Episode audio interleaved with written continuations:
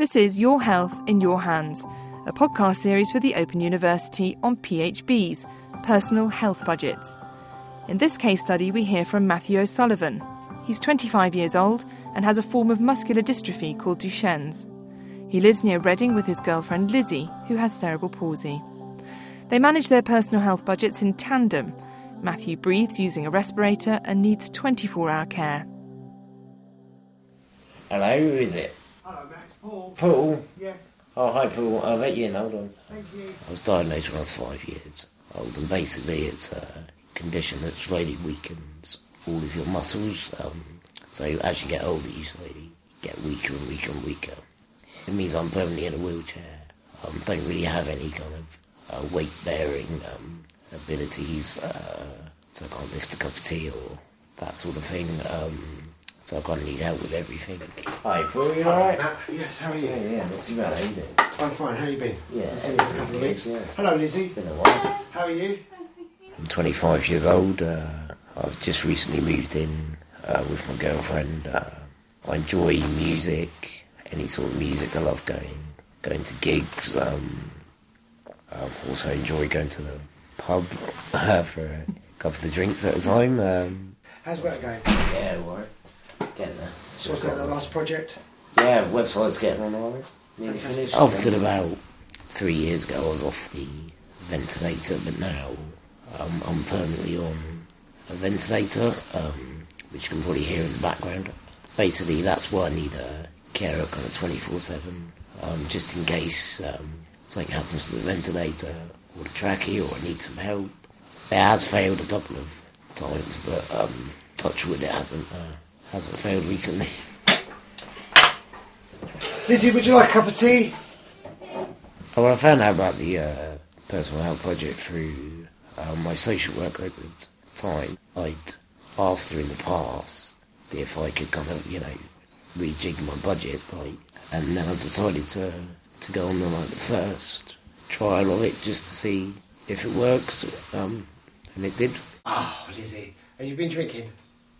No. No? Go on. Sounds a bit like you might have been. I, I was at a, I had a two litre bottle of coke. We were looking to move in when we, um, about two years after we started going out, um, but we couldn't find anywhere. It was just an absolute nightmare to try and find. You know, we applied for the council, they didn't come up with anything. Then we looked at private rental, and there was nowhere that was accessible. So this was the kind of easily adapted property that we that we found. So yeah, we've uh, moved into a nice two bed flat, which has got all the adaptations we need, and um, automatic front door, ramp, hoist. Um, I mean, I, this is computer is my little pet project. where I keep kind of tweaking it to make it better. Um, Expensively adding to it. yeah, pretty much. That's where all my profit goes. Huh? Let's change that. What care do you have and, and how do you organise it? Uh, well, I have a um, mixture of both PAs and agency staff. I use PAs mainly during the day and, and the weekday nights. We get on with the team and they're, they're really, really good and, you know, wouldn't swap them for the world. You were sort of ahead of the curve a little bit, asking about this is my money. Is there a way that I can tweak the way that I spend it? And low, you got your personal health budget. Has it actually lived up to what you wanted? Uh, it has. Used to do a lot of Excel programming, so I've kind of got the budget on the screen so that I can change one bit and it'll work it all out. The good thing is that um, you can save money. So, say if you save a couple of hundred quid a week, you can let it build up to go on holiday or something like that. So, give me an example. If you had it up on your um, computer screen, you're working and you're kind of fiddling about on the Excel spreadsheet, how could you sort of jig it to save money? What would you cut back on or add?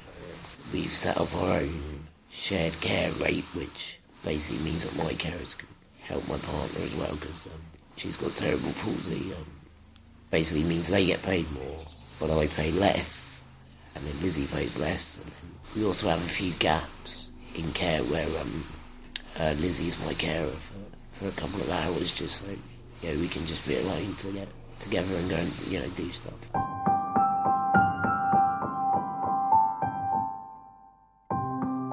The money that you save, you said you could spend on going on holiday or whatever. Are you really free to spend it on whatever you like? Could you say, you know, Lizzie, good news. We've saved 150 quid this month. We can lash out, get taxis, go out for a nice meal, have a date, whatever. Or is it, or are there kind of jurisdictions on it?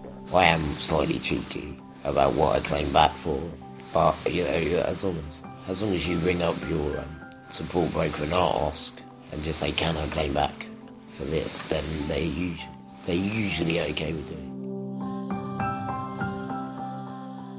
Matthew O'Sullivan. You're listening to an Open University podcast series called Your Health in Your Hands.